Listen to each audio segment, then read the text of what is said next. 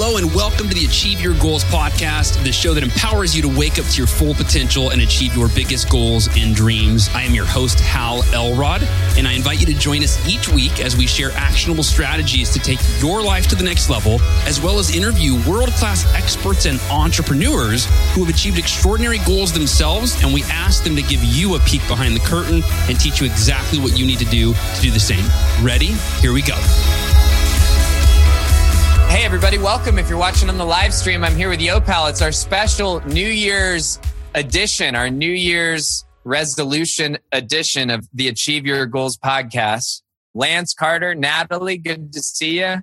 We're on the live stream here. That's who I'm giving shout outs to. So if you're listening on the episode and you're wondering or curious, we also stream these live into the Miracle Morning community, the Miracle Morning Facebook community. So I'm going to be jumping on here with the one and only Yopal Hal Elrod.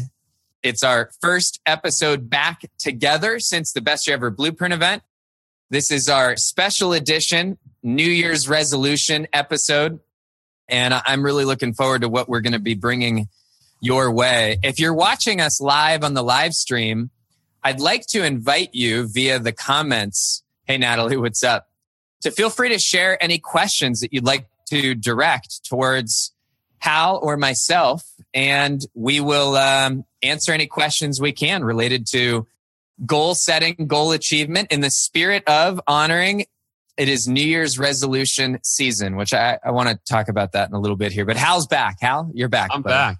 Just to clarify, we stream these episodes live via video into the Miracle Morning Facebook group. So you ought to come hang out there. Because this year, I think one of the things we're going to start doing is scheduling and announcing so that more people can catch up live with us versus just stumbling in. So yeah, look at everybody saying hi. Natalie says hi. Lance Carter, what's up, buddy? Dokoru, that's a beautiful name. I'm not sure if I'm saying it right, but hello. We got Don and Don. Don. Yeah. One after another. Look at that. What are the odds? What are the odds? So, um, despite what John Berghoff's going to tell you in the next few minutes, this is a special time of year for setting goals. um, John's clarify that. As always, John's got a contradictory opinion on some stuff, but but it is a special time of year, and I, I don't care who you are. There is something that feels special. It's you know man made, self created. What it what what isn't right? But the idea that a new year presents this time where it's like okay, you get to reflect on the past 12 months and look at what are the next 12 months. How can you make it your best year of your life? And of course we do the best year ever blueprint, as John mentioned. That that was our first episode. This is since the live event, but that's what the whole point is, right? How do you have your best year ever? And so today, being that it is the new year, it is the time when most folks we set goals and create New Year's resolutions. Um, we thought it'd be a great time to give you our top tips on how to achieve your goals in 2018. And of course, the tips will be timeless. So well, we might title the episode for 2018. It really is. Anytime you're listening to this episode, you're going to be in uh, good hands. It's also, John, isn't this that we're about at our one year anniversary of kind of a special celebration of you taking over the majority of the podcast?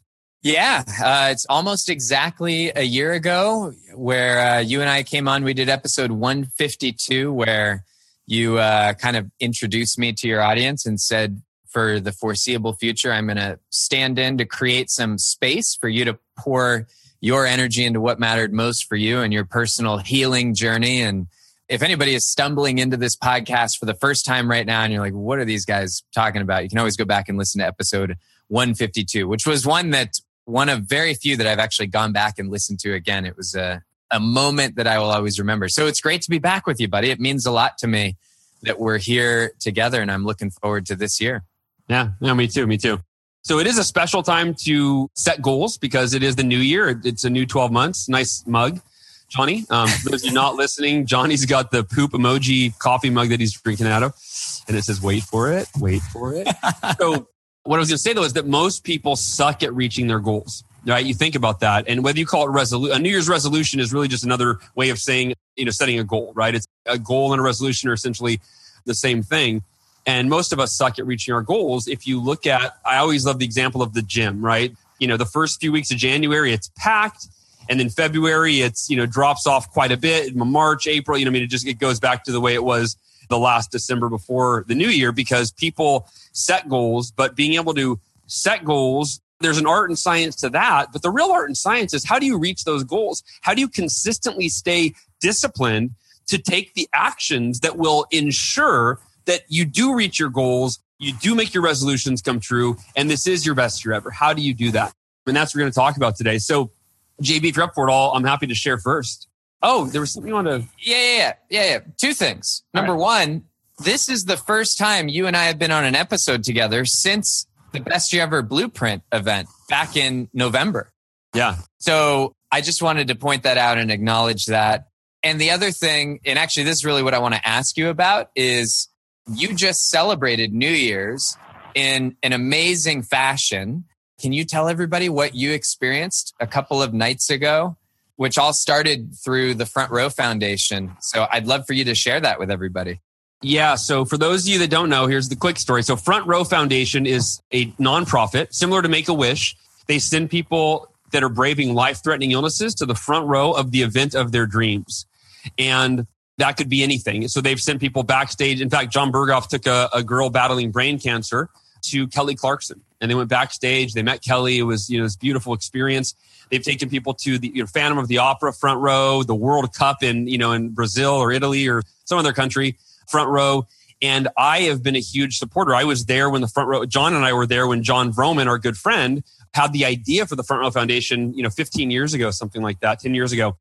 So I've been a big supporter. And when I was diagnosed with cancer last year, John Vroman called me and he said, Hal, you qualify now as a recipient for the Front Row Foundation.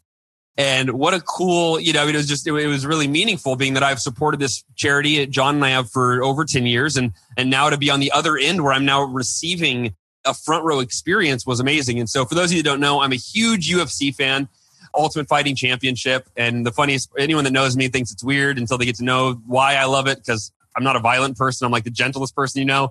In fact, I don't like when they get too violent, but I love the skill and the, you know, the mindset that it takes, all of that. So here's the point. I wanted to go front row to UFC event.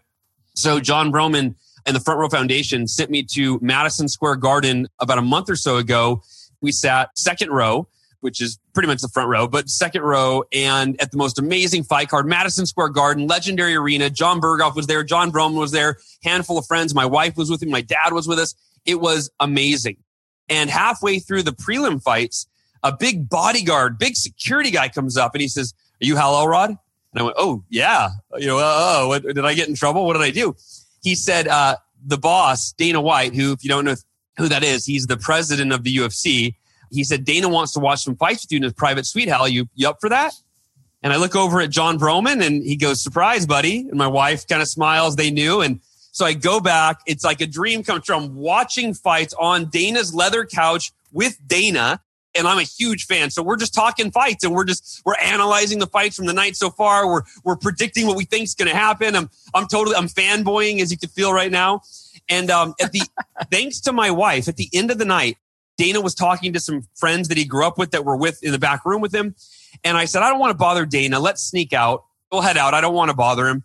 And so I head out and my wife stops me. We leave the room and, and, and we close the door behind us. And she says, Hal, you should go back and say thank you.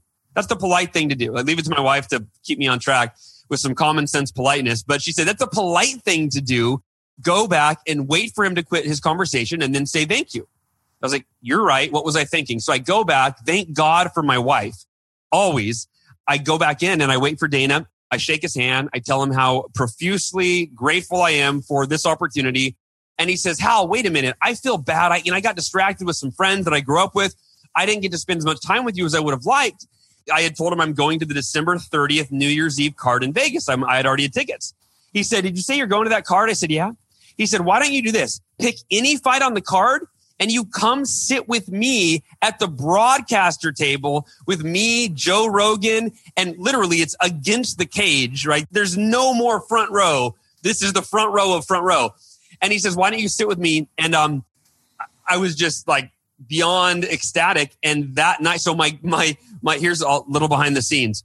I chose the co-main event instead of the main event with the hope that Dana would be like, hey, it's cool, just stay for the main event too. I didn't know if it would work, but I thought I would go for it. So I sit there for the co-main event. Mike Tyson is directly behind me. And if you want to see, go to my Facebook page. I was trying to take a selfie of Mike and, and with me in the picture.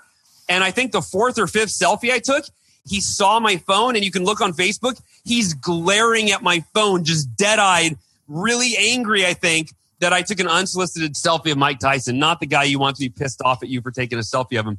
But uh, anyway, after the main co-main event, the gal came up. She whispered in Dana's ear, and he looked back and he said, "No, nah, no, nah, let him stay for the main event too." And I was like, "Yes." So I got to geek out, talk fights with Dana. I heard matchmaking. Dana's matchmaker came up, and they were talking about who the next fight's going to be. Like I'm getting this behind the scenes look. So yeah, man, it, it was like dream come true. Uh, yeah, once in a lifetime experience. Thanks to the Front Row Foundation, I am so grateful, so excited.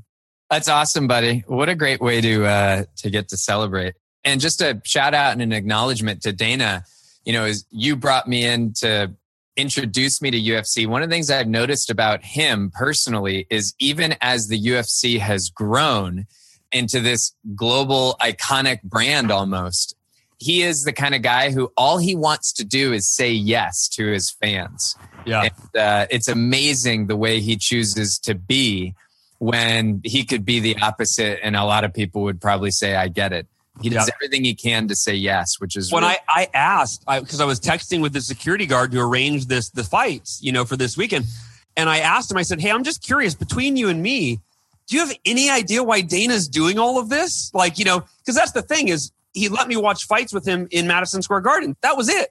And then not only did he let me watch fights with him personally the 30th, but I got a text the day before and he goes, "Hal, Dana wants to upgrade your seats." So Dana upgraded me and my two friends that were with me to the front row of his private roped off section. And we're sitting with championship fighters on each side of us, celebrities. Like it was amazing.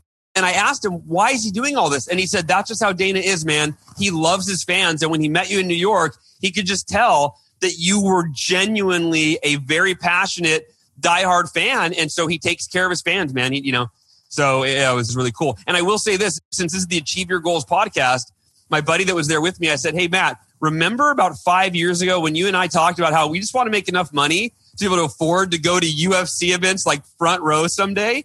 You know, and then Matt just nodded. I said, dude, we're living that dream. And, and you know, it's, it's amazing. You put something out there and you just keep it in front of you, you keep working towards it. And eventually, I think success becomes inevitable. Anything that we stay committed to, we're going to get there eventually. It just takes a matter of time. That's awesome. Well, buddy, that brings us to uh, the reason we decided to jump on and shoot an episode today yeah. to talk about goal achievement. And this is New Year's resolution season. And we each thought we'd reflect and share maybe a couple of our best thoughts or our most meaningful thoughts, at least for us, around goal achievement. And so I'd love for us to get into that. Um, yeah. Where do you want to start? Do you want to start? Do you want me to start? How would you like to do it? Uh, I'll start. I'll start. All right, yeah. perfect. Yeah, I happen to know your first point. I think it's actually a great follow up to my first point. So there you go. All right, great. Awesome. All right, so I'll kick it off. So this is going to be the or the way I organize this. John and I always do things a little differently, but I these are my top three tips to achieve your goals in 2018. And I did think of a fourth tip when we were talking earlier. So uh, I don't know if I'll sneak that in or not. But so here's the deal. Number one. So if you're taking notes, and you should be, why wouldn't you be taking notes? We might say something valuable here. Well, if you're uh, driving, 50 50 chance. Yeah, if you're if you're driving, take audio notes, right? Or, or if you're on a run.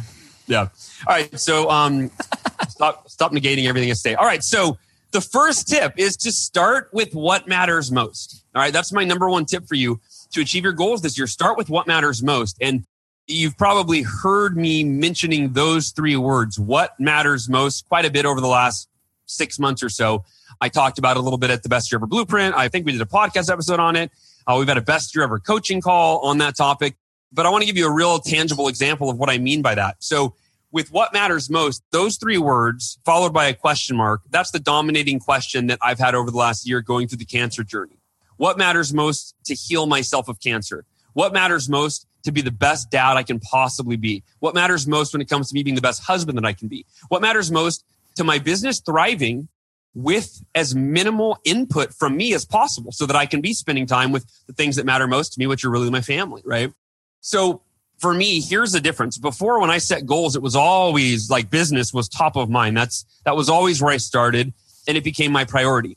And I think that it's true for most entrepreneurs that, you know, you say that what matters most, most of us would say our family, our family matters most, but then our schedule doesn't reflect that. Our schedule doesn't reflect that. You go, our goals don't reflect that. You go, if what matters most is your family, why are they an afterthought in your goals or not even mentioned in your goals? If what matters most in your family why does your daily ritual not include significant time with those people that supposedly matter most to you? And so this is a big wake up for me as I always said family matters most and I meant it in my heart, but it's one thing to mean something in your heart and to live it in a way where you're in alignment with that. And so that it actually, like my family, if they know they matter most, but they don't feel it, they don't see it, it doesn't really, then do they really matter most, right? So here's the difference. This year, my goals in the top three areas I set goals in, in this order of priority, right? So here's a big difference. It's the priority of what matters most. Number one is health. My number one goals this year revolve around health and staying free from cancer for the rest of my life. And I realized that this year, with that alone, these goals hold more weight and more consequence than any goals of my life because cancer tries to come back. That's one thing that I've learned. If you've had cancer, it tries to come back. You don't get rid of it and then it's just you wash your hands of it. It's always trying to come back. And so for me, I can't let my guard down. I met a lot of people in the hospital that had cancer for their second, third, fourth time because they let their guard down and it came back. So number one priority for me is health. And I think for all of us, without our health, you've heard this before, but I don't care if you've heard it. I don't care if you know it conceptually. Do you live it? Without your health, nothing else matters. Even in a daily, eh, your energy, let's, let's call health and energy, they kind of go hand in hand.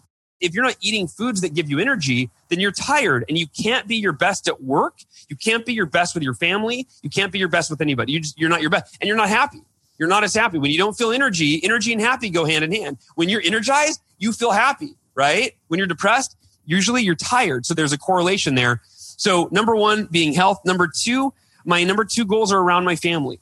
How much time I play with my kids is one of my top goals. How much time I spend with my wife is one of my top goals. How often I call my mom and dad and my sister, those are my top goals, right? So those are literally in writing uh, goals, fostering the relationships with the people in my life that matter most. And then the third area is business. And business is a passion of mine. You know, it's one of my favorite things to do in the world. It's my passion and it's how I provide for my family. But I realize that it's how I provide for my family, meaning it's a means to an end. It's a means to an end. Business allows me to buy healthy foods and exercise and do all those things and provide for my family and give myself the free time to spend and share with my wife, with my kids, with my loved ones. So that's it. Start with what matters most. So I'd encourage you this year to start with, and what matters most to you may not be what matters most to me, but I would say for most of us, most of us, that was a Mike Tyson quote, most of us, um, for what matters for most of us, I would say health and family or loved ones. If you don't have a family, right? We're all in our own unique situation, but I'd say health and family should be at the top of the list for everybody. So Johnny, I think that's a decent segue into anything you want to share on that topic. Yeah. So I think it would be interesting for our listeners to know that, you know, the assignment that you and I gave each other before we got on this call was hey, let's each go off and privately reflect on what are the top two or three or four ideas that we want to share with this community about goal setting. And I think it's really interesting to know that on our own separately, and yeah. then when we came back and shared our notes, your very first point is almost identical to mine. Yet what's cool is I have a totally different vocabulary that I use to make the point. So, yeah. but hopefully people can get a distinction that might serve them differently and they'll realize, wow, there's a lot of alignment here. And so the first point that I wanted to share today is it's really about values and specifically, and I first came across this idea when I was studying underneath a guy named Fred Kofman. Fred Kofman is a professor at MIT and he's the director of the Conscious Business Institute. And one of the things that he's done is he's gone out and he's studied cultures that thrive in organizations specifically where culture becomes a competitive advantage. That's where Flourishing Leadership Institute, my company, that's where we do all of our work.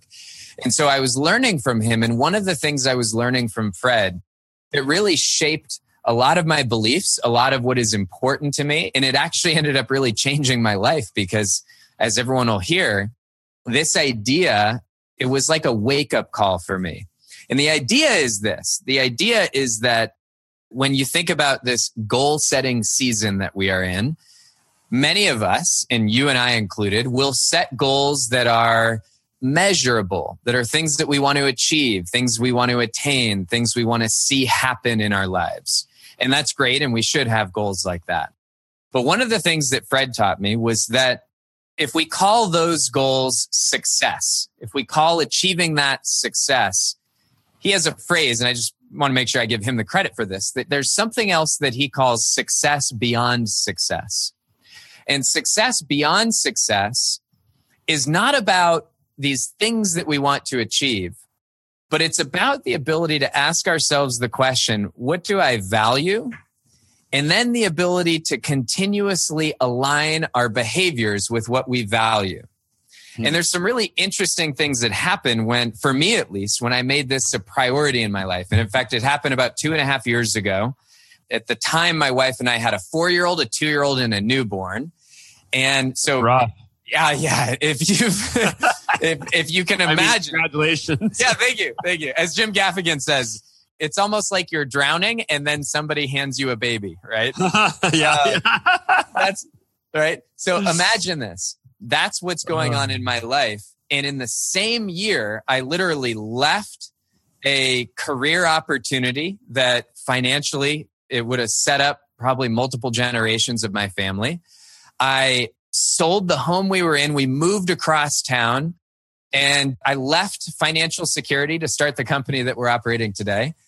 And I did all of that for one simple reason. I did it because during that year, I was asking myself the question, what do I really value? Or as you would say, what really matters most to me?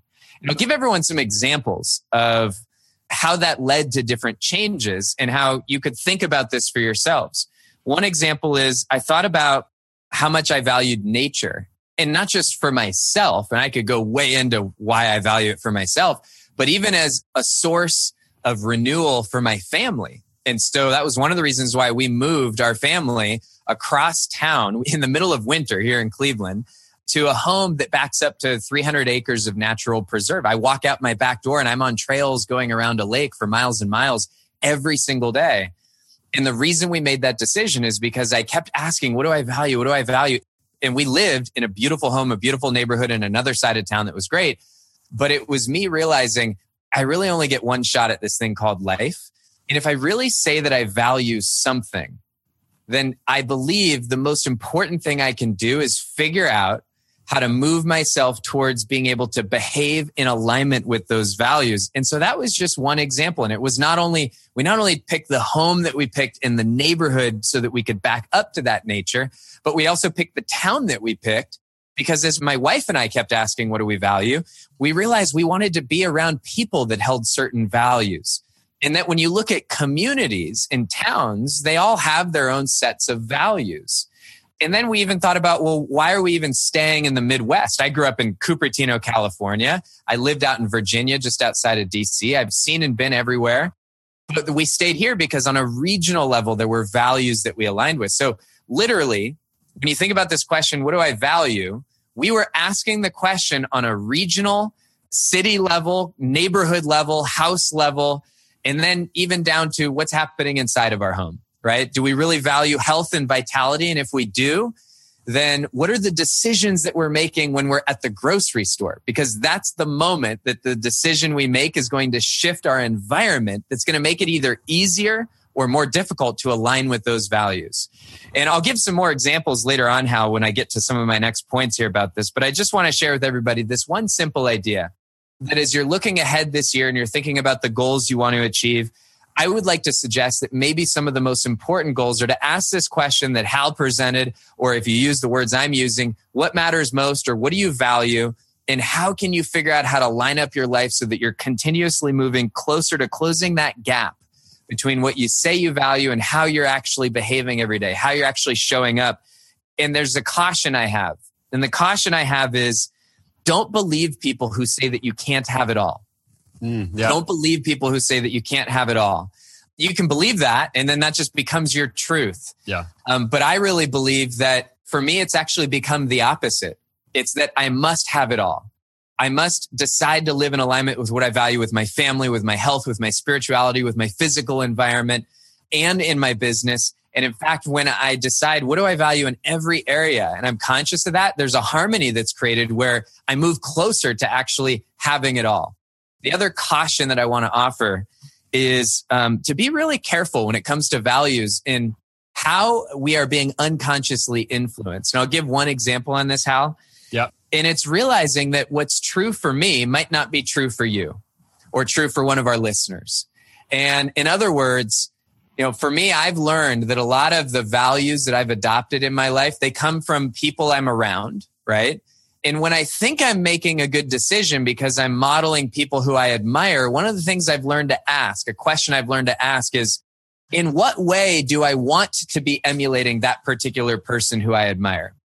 An example, the point I'm making is if there's somebody who I admire how they run their business, I should be careful not to emulate their values in every other area of their life just because I like how they run their business. Hmm. Or if I really value how somebody takes care of their health, I should learn from that, but maybe not emulate what they're doing at work or with their relationships. So the point there is just be very careful around who your influences are. Because sometimes when we have someone who we really admire for one reason, we might choose to adopt all of their values, and that might not be the right thing. Yeah, and, so I, and I, know I know naturally I tend, we tend to do that. We compartmentalize people. You go, oh, they're awesome, they're smart. I'll do everything they do.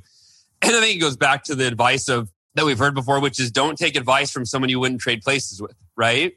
And I think mm. that you got to look at each category because, I mean, just to your point, I think that's such a great point. And I think it's something that we're not usually aware of. We tend to just take the whole person and go, they're smart. I'm doing every. In fact, you and I do that. You and I have definitely purchased things that the other person said to purchase. And then the other person was like, oh, we shouldn't have bought that. That was terrible.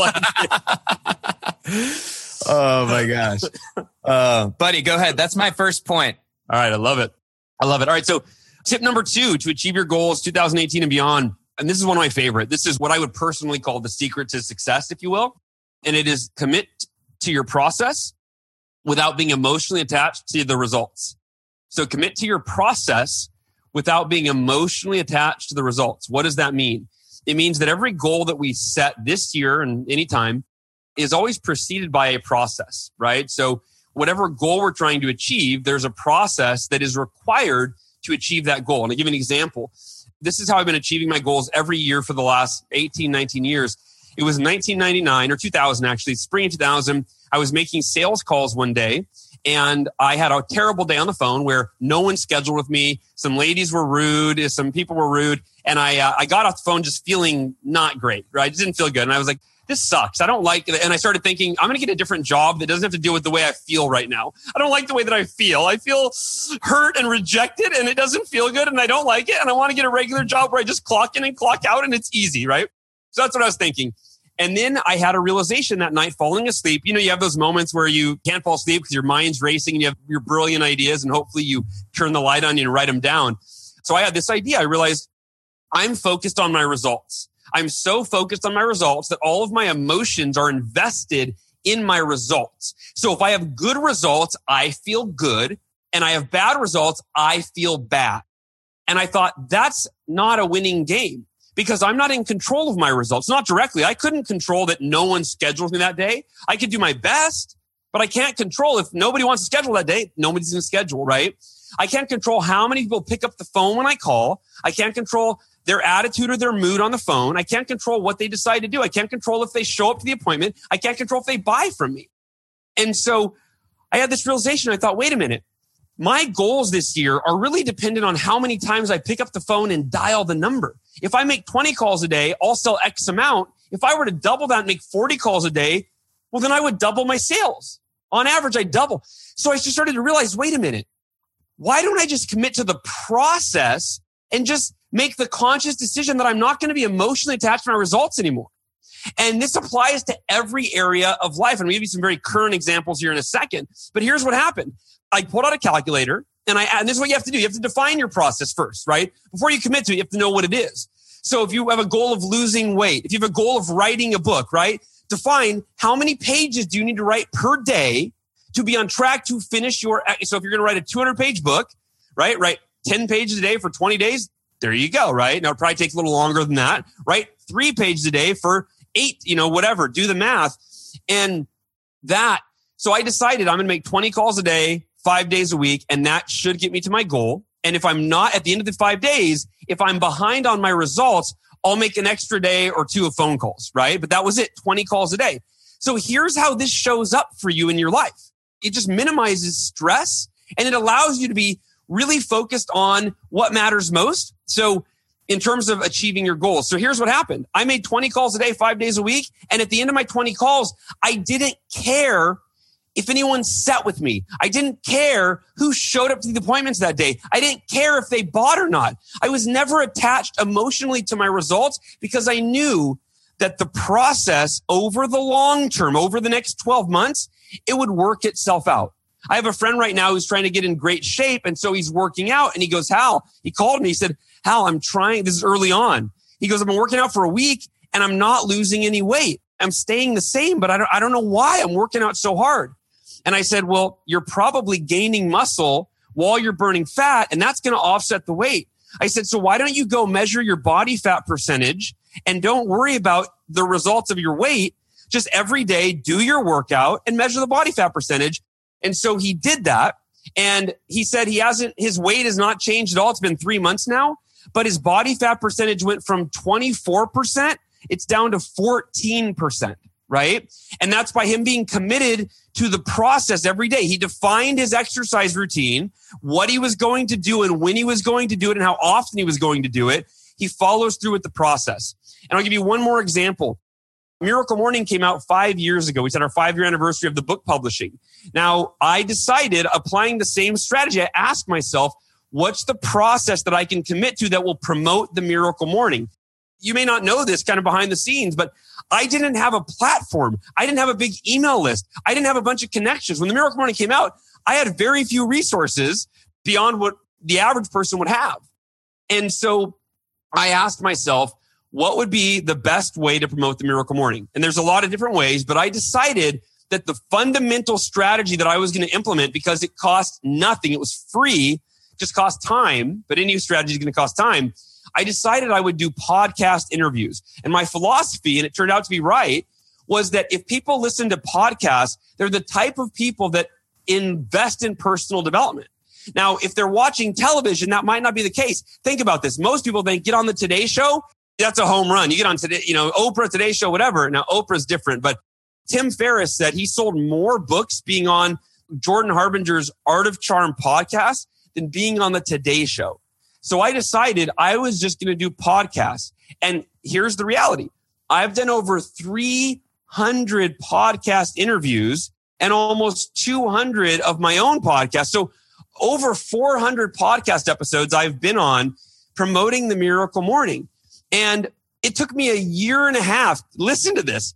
The first month that the book came out, when I put all my resources that I had into effect, every friend, every connection, I sold 1500 copies the first month Miracle Morning published. It took me a year and a half to get back to 1500 copies. And I had done over 100 podcast interviews by then.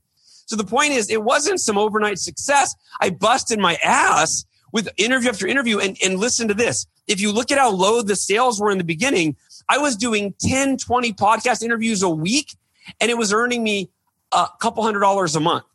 So if I was emotionally attached to my results, I would have never kept doing those podcast interviews because I would have thought I'm working, you know, I'm doing all these interviews and it's not making me any money. But I knew that if I committed to the process over the long run and I wasn't emotionally attached to my short term day to day results, that success would be inevitable. And it was. And so for you, take every goal that you set this year, the goals that are in line with your values, and ask yourself, what are the activities that will define the process that will make my success inevitable? You might have a bad day, you might have a bad week, even a bad month, but if you consistently do the activities that will set you up for success, it's only a matter of time.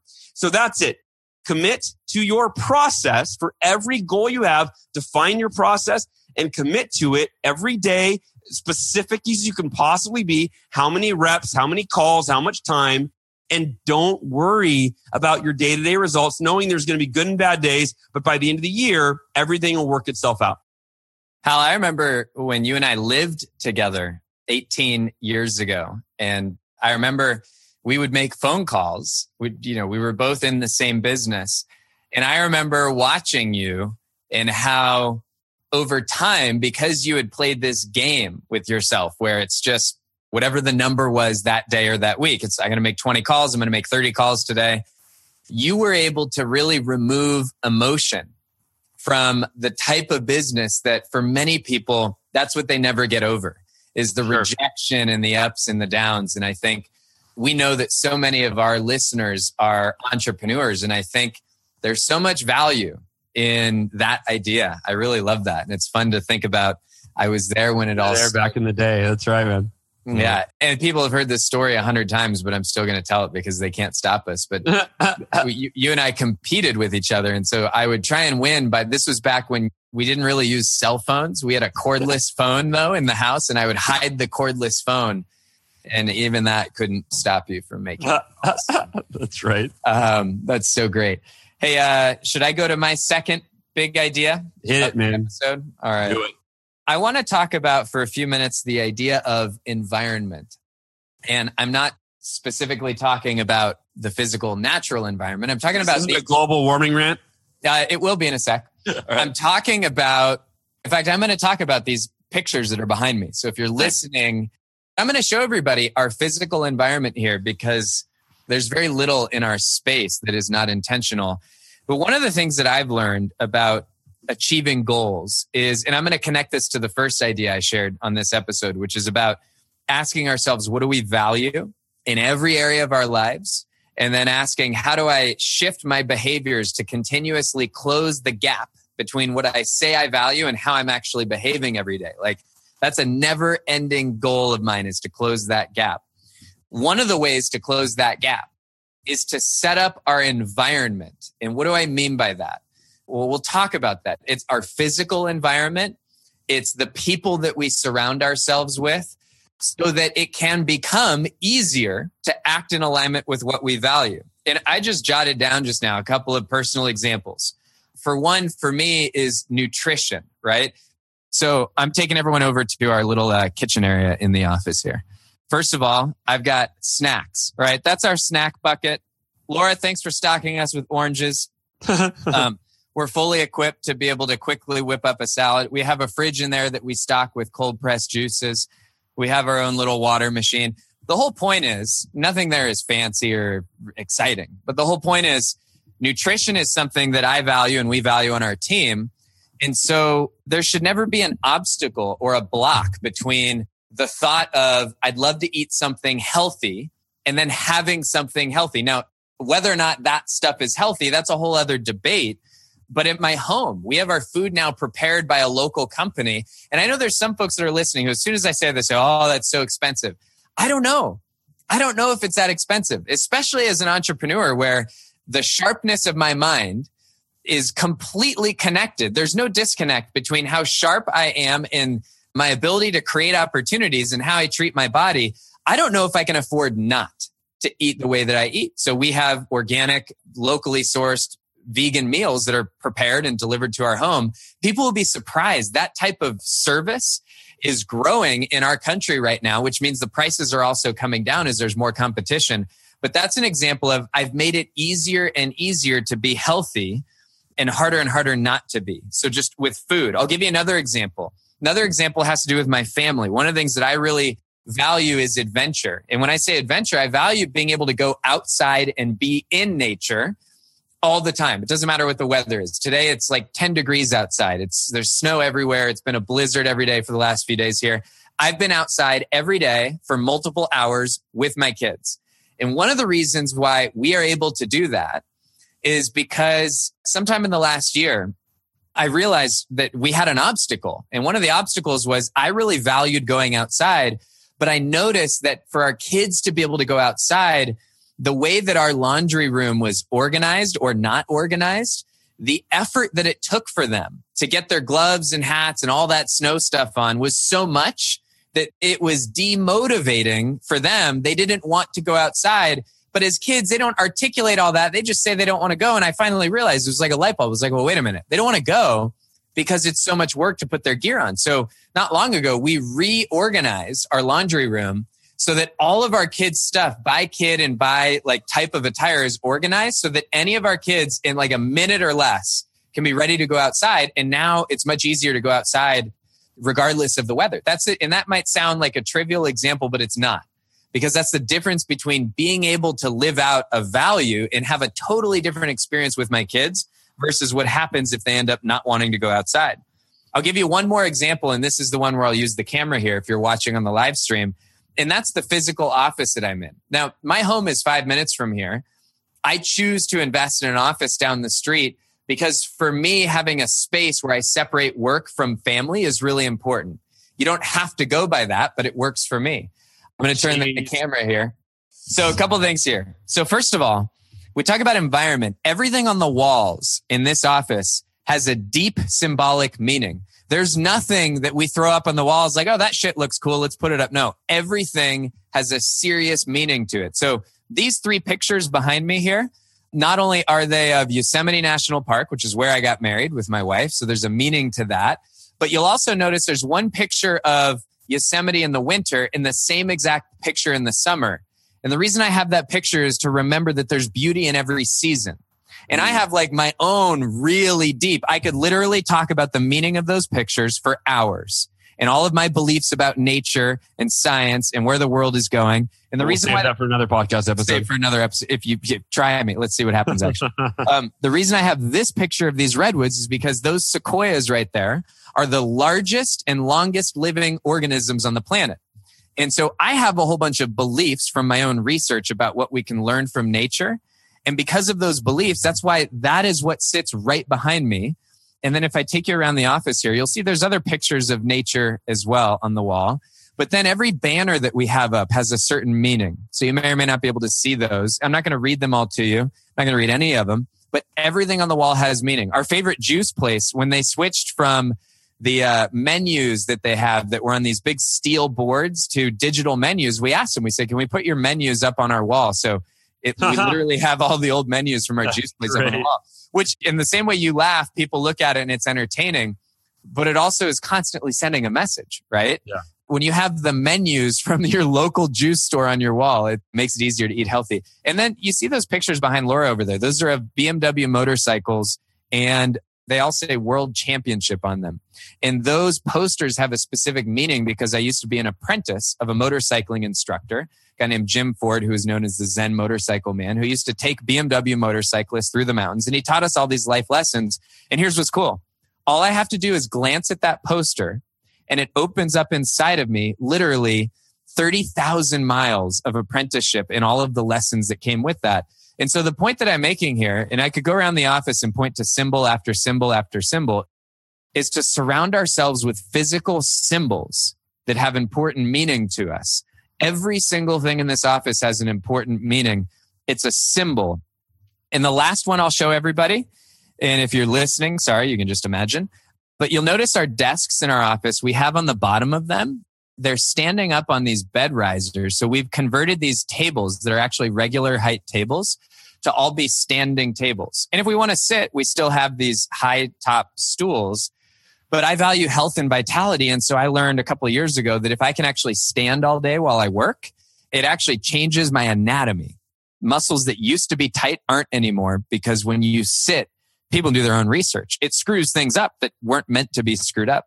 So in every aspect of this office, there's either something directly or symbolically in alignment with what we value. And I've given you examples from nutrition to these images that have a metaphorical meaning or have a meaning to my personal relationships to the imagery on the walls to the furniture that we choose. And the last one I'll show you how the last one yeah, is yeah. this is our whiteboard. And if any of you have listened to episodes where we talk about goal setting, so it's blank right now, it's the beginning of the year. But that's my yearly calendar with any critical events, with major client events. And what I'm about to do is I'm about to put up here quarterly goals in that quadrant, monthly goals in that quadrant, weekly goals in that one. And then I can put daily goals in that quadrant. And the idea is when I walk into my office, so if you're walking in with me right now, when I walk into my office, I can see all of my goals all the time, all at once. I don't have to flip open some file. I don't have to look at some piece of paper. No matter where I'm standing, I can see everything that matters. And that works for me. Last year, I set goals that way the first quarter. And I don't mind admitting this. And for some people, this is crazy. I set them and I, I didn't even update the board. And most of what we put up there, we surpassed. I didn't have a to do list last year. I don't have a single checklist. I really believe there's a power in when you visually put something up there that you have to look at again and again and again. There's a point at which it just becomes internalized and you you don't even have to look at the stuff anymore because it's so connected deep down inside. So Hal, that whole point there is about the importance of physical environment. I didn't even get to the people part, but uh, maybe I'll save that for my last idea here. Yeah, there you go. John and I always like to give you different ways of skinning a cat, that sort of thing. No, no, no. We there's a new saying. Didn't we create a new saying? Because isn't scanning a cat sound really bad? Didn't Brother James not like that? Oh, didn't? Yeah, maybe. Yeah, yeah. No, the new one is there's more than one way to make a baby. Hal? there you go. All right, go ahead. I like that. Yeah. So John, uh, he's all about the standing desks in his office. I just got a new beautiful recliner. So there's two ways to. I just my first recliner. I felt like so I was like, wow, I'm like this is like a grown man purchase. This is like an old man. I'm like buying my own leather recliner, sitting in all of them. It was fun. I do most of my work sitting in that recliner while John is standing. All right, so um, oh, we got a third point. This is actually I saved the best point for last. This is my favorite point to achieving your goals this year. We're going to wrap it up with a bang here, and that is gain accountability by helping others to achieve their goals. So gain accountability by helping others to achieve their goals. Now, what is accountability? Accountability is having some source, could be another human being, it could be a consequence that you set up for yourself that holds you, holds you to a commitment that you've made, right? That's essentially how I define accountability. It's a source that holds you to a commitment that you have made. And the reason that's important is because, like I said in the opening, that most of us kind of suck at achieving our goals because it's very easy to let ourselves down. It's very easy to give into human nature to do what we feel like in the moment. And those who do what they feel like don't do much because human nature is to feel like taking the path of least resistance almost all the time. So to be successful, to achieve goals, you have to defy human nature. You have to rise above your own tendencies and you have to find a way to follow through with your commitments. One of the best ways to do that is to leverage the power of accountability. Now, let me say this. The reason that I think most of us don't do that is because accountability, there's a deep subconscious resistance to it that was developed within us as children.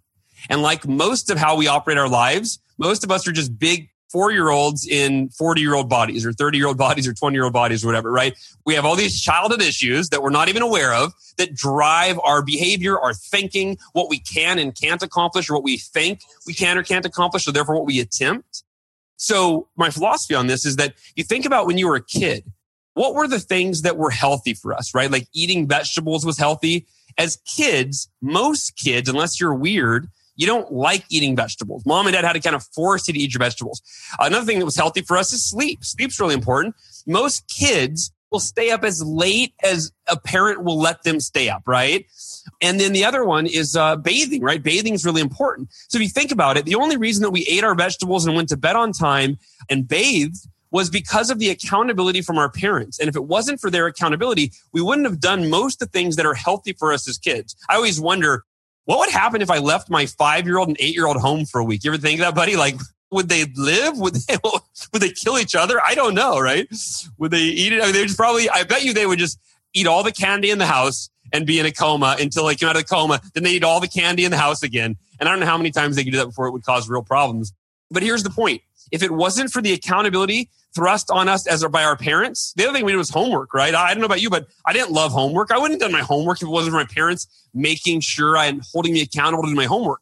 So if it wasn't for our parents, the accountability that was forced upon us as children that we never asked for, if it wasn't for that, we'd be sleep deprived, we'd be malnourished, we'd be dirty, and we'd be uneducated little kids, right? That's what we would be but we don't realize that. So when we turn 18, we leave the house and it's like, ah, I don't have to eat healthy anymore. I don't have to go to bed at a decent hour. I don't have to bathe. I don't, right. And then you start dating and hopefully that helps that. But the point is, we resist accountability because it was forced upon us during our formative years and we didn't want it. We didn't like it. We didn't want to eat our vegetables. We didn't want to bathe. So we become these rebellious, you know, teenagers and rebellious young adults that resist accountability. And here's what you realize is that all of the most successful people on the planet thrive under the conditions of a high degree of accountability. Think about the best athletes in the world. They're pushed hard at practice, not by themselves. Some may be, but by their coaches, right? It's the accountability of their coaches. The coaches say, do 100 jumping jacks. And they probably wouldn't have done 100 jumping jacks if it wasn't for the coach instilling that accountability, right? You look at CEOs. I bet you a lot of CEOs would be playing games on their computer a lot more during the day if they didn't have the accountability of an executive staff they were responsible for, of a, you know, a board that they had to answer to, of investors that they had to answer to, shareholders, right? That's a lot of accountability. And that's the leverage that gets them to rise above their tendencies of being lazy and following the path of least resistance to do the things that will get them where they want to go and achieve their goals. And so, quick story for me in 2005, this originated where I launched what I called the Ultimate Club. It was my last year for the company that John and I worked for, my last year in sales. I set a goal that scared the hell out of me. It was to double my best year ever in sales. So imagine working for a company for five years and being one of the top sales reps, and you've already worked really hard and given it what you thought was your all during the year. And then you have this realization that you could do so much more, and you set a goal to double your best year ever, right? Which, you know, is very intimidating. So what I did is I formed a team of 20 other sales reps and I took it upon myself to run a call every week for them. And the whole purpose was holding them accountable to achieve the same level of sales that I was pursuing. And the reason for that was both so that I could be in alignment with my value of helping other people, but also selfishly, I know that the best accountability is when you are holding other people accountable to do the same thing that you are giving yourself accountability to do. So every time I had a call, every Sunday we had a call, and I started the call by announcing what my commitment was for the following week and my commitment or commitment. So that process that I talked about in step number one, I would say every week, hey guys, I'm committed to making 20 calls a day five days a week. And if I don't hit my goal by the fifth day, I'll make another 20 calls on the sixth day. If I don't hit my sales goal by that, I'll make another 20 calls on the seventh day. Done. And then guess what? Every day that it was time to make phone calls, there was always that voice of mediocrity in my head. We all have that voice that's like, eh, you could take today off. Eh, you can always do it tomorrow. But because I went, no, I've given my word to this group of people who I respect and respect me I've given my word that I'd make 20 phone calls today. So in my mind, there is now no other option because I've given my word to these people. So I believe one of the most effective ways to raise your own standards of discipline and follow through with your commitments is to lead a group. And by the way, when I say a group, it could be one other human being. There's your group, you and an accountability partner. You don't have to have 20 people. It could be one other person that you give your word to of what you're committed to doing for every day, for each week. And then every week you jump on a call, you meet at coffee, whatever, and you hold each other accountable for what you followed through with doing. And my only word of caution is don't let yourself, don't get caught up in justifying mediocrity for each other. I've been in those groups where you go, you didn't do it. Yeah, me either. Hey, well, that's okay. We can do better next time. Let's go watch a movie or whatever. Make sure that you guys establish your accountability relationship with that integrity and say, hey, we're committing. There's no other option. And what I would encourage you to do is you make a commitment and you set an expectation up front where if one of you doesn't follow through with your daily commitment, you don't wait until your weekly phone call or your weekly meeting to reveal that you didn't follow through. You immediately communicate any lack of follow through. In fact, communicate it ahead of time if you know. If you know that tomorrow you can't make your calls or you can't write your pages or you can't run or whatever, go to the gym because you got something up, let that person know immediately and then recommit to how you're going to make up for that. Right. And that's my encouragement because you don't let one bad day turn into two. It's too easy. If you miss a day and then you're like, ah, I missed yesterday. I can miss today. And I'll just throw the whole week out the window and I'll let my accountability partner know when we talk next week that I had a bad week. Not acceptable right? If you any day that you don't follow through, you communicate that immediately to your accountability partner and then you would communicate what the recommitment is as to how you're going to make up for that lack of follow through. And some days maybe you can't make up, you know, some days maybe it's like, well, I've got something I do 7 days a week. I can't make it up, but more often than not like if it were phone calls, I could just take those 20 calls and add 5 more to each of the next 4 days, right? Now I'm making 25 calls over those 4 days makes up for the day that I miss. Same thing, any quantifiable process that you've got, how many reps you're committed to doing in the gym, how many miles you're committed to running, how many pages you're committed to writing, how much time you're committed to spending with your children or your significant other, anything that's quantifiable, you can make up for it. So commit, gain that accountability by leading other people to achieve their goals. And also it's fulfilling because guess what? Now you're making a difference in lives of the people while you are selfishly giving yourself a source of accountability that will ensure that you follow through and are held to higher standards than you would hold yourself to. I love it. I love it. I was just sitting here taking notes. I was just a, smart, a smart man. Yeah, thanks. I was just a listener. I was just a listener. That's awesome, buddy. I really love that. The idea of accountability. When you're talking about it, I was thinking, you know, where does accountability work in my life? And one of the things that's been helpful is in my business, I have events that become forced accountability. And so I was thinking about, you know, that's a benefit that I have. But I also stopped and realized that these events, because in my day job, if for any of you, if you're not a regular listener, you don't know, I design and facilitate large scale events of many different types. And so I have forced accountability that I'm going to show up and facilitate these things. But I, I had to stop myself, Hal, and realize I give them the meaning of choosing to hold myself accountable. I could just as easily show up to those far less prepared and having not used those events to drive me to become a better person before I show up. Mm, yeah. um, so I'd encourage anybody when you look at your calendar, I realize it's a game that I play with myself that listening to you talk, it helped me to sharpen my clarity on what it is I'm doing that's actually effective. And it is when I know there's an event coming up I choose to give that an event a special meaning. And I play with my own ego. It's like I know there's going to be people there and I know that I'm going to care while I'm there about how well this is going and what they're going to think. So why not just use that as an excuse to elevate who I am as a human between now and every moment until that event? And I'm just stating what people have done forever. You know, everyone can relate to this when it's, well, I have a wedding coming up and I'm going to use that as my excuse to lose weight, right? Sure. Um, so I'm just applying that for my own world. Hal, I had like three big ideas I could share, but I got to respect the time here and I don't know which one to go with. So I was going to roll the dice or let you ask me a the question. shortest, the shortest one. the shortest one. All right. That's deep. All right. Good. Uh, you know that no matter which one I pick, I'm just going to talk and talk. Rambling. Yeah, it's fine. Hal, where should I finish, buddy? Because I got three yeah, big ideas. Run, run, give me real quick. Run them by me. Let's do it real time. I'll give you some feedback. All right, I don't want to do that. I, I think I know right. how I'm going to finish here. Finish it strong. So I'm going to encourage everybody. My last idea here when it comes to achieving your goals in 2018 is it's two very simple words and it's to be open. And now I'm going to unpack that for like 10 minutes. So, oh, uh, what do I mean by be open? When I talked earlier about asking ourselves, what do we value? And then Hal do I align my behaviors with that? That's actually an example of being open. And part of being open is being willing to ask questions and allow answers to show up that we haven't allowed to show up in our lives before. So let me give you some examples. When I say be open, so first of all, when you're setting goals, be open to the idea and how this is something I've heard you say again and again. Be open to the idea that you are actually limitless be open to the possibility that what we could accomplish is far more than we currently believe in.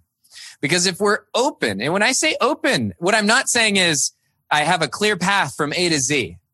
And I can tell you my business, which is thriving and growing, and how's yours is too. Neither of us have answers. We don't have this clear path, but we have a permanent openness. And so open doesn't mean all the answers are there. Open doesn't mean that the current version of you is going to be what's going to get you there. Open doesn't mean that all of your life circumstances and all of your environment and even clarity of your values have all been figured out and put in neatly in order. Open means you're open to the possibility that what you could accomplish is far more than you can currently comprehend. Open means that you're open to constantly asking the question, well, what are my strengths? Right? Questions like, what am I good at? Or when have I been at my best? Or when have I been alive?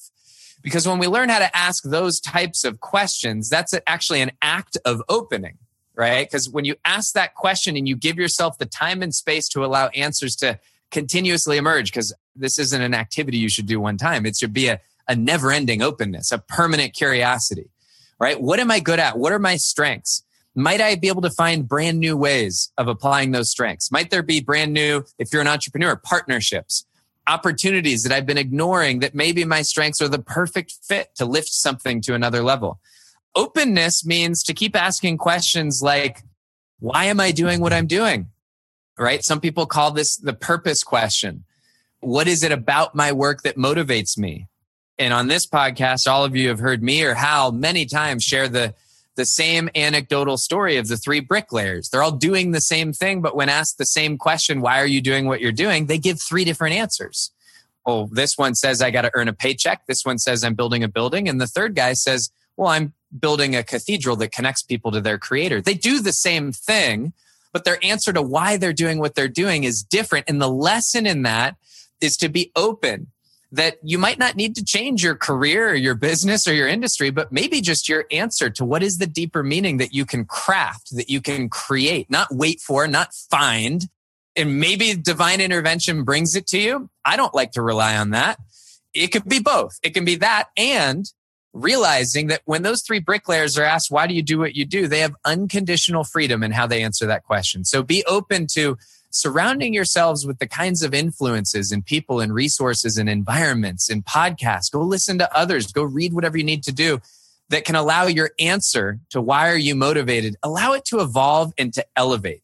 See, those are all examples of opening up your mind, but I also think we have to learn how to open up our hearts.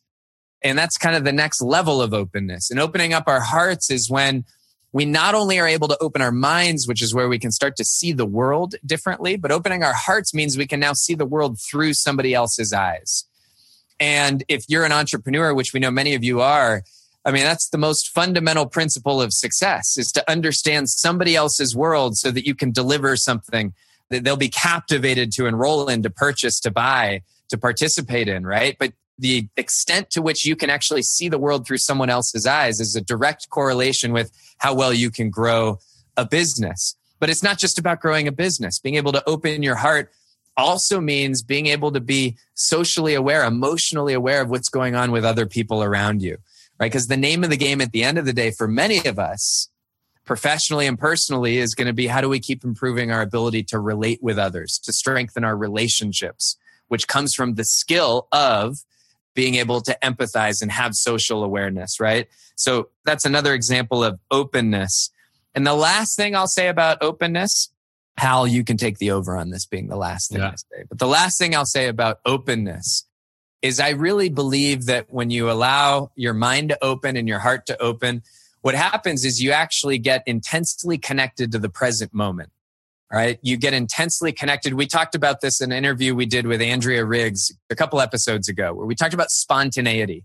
Some people think that spontaneity is like a recklessness or a carelessness, but it's actually the opposite. Spontaneity is when we're so present, we're actually able to recognize an opportunity in the moment that others might miss.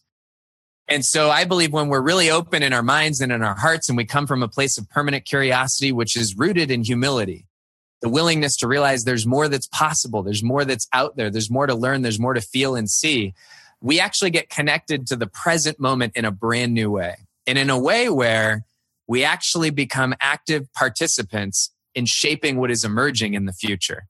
We become so present that we can actually shape what happens next. But it only comes from that place of total presence. And I think that presence only comes from really being open all the time in the moment not just intellectually, but emotionally and every other way possible. So be open in 2018. You never know what could happen. Be open to the people around you. You never know where those relationships could go and take you and be open to sharing this podcast episode with us. I was just, I actually crossed my mind to say that's funny. oh my gosh. I just sent that to you telepathically. Oh, it's so funny. Uh, that's all I got. I love it. Yeah, be open, you guys. Be open to uh, not just sharing the podcast, but um, yeah, be open to receiving this year.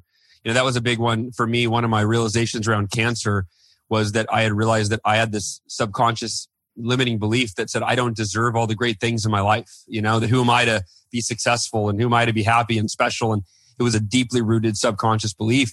And I had to be open to going, you know what? I deserve everything that I could ever want and am willing to work for and earn. And, you know, so be open that for this to be your best year ever. you've got to be open to receiving all of the great things that life has to offer. And of course, working, putting forth that effort that will earn you the great things that life has to offer. So, Johnny, it's been fun to talk about tips for making this our best year ever, achieving goals in 2018, beyond.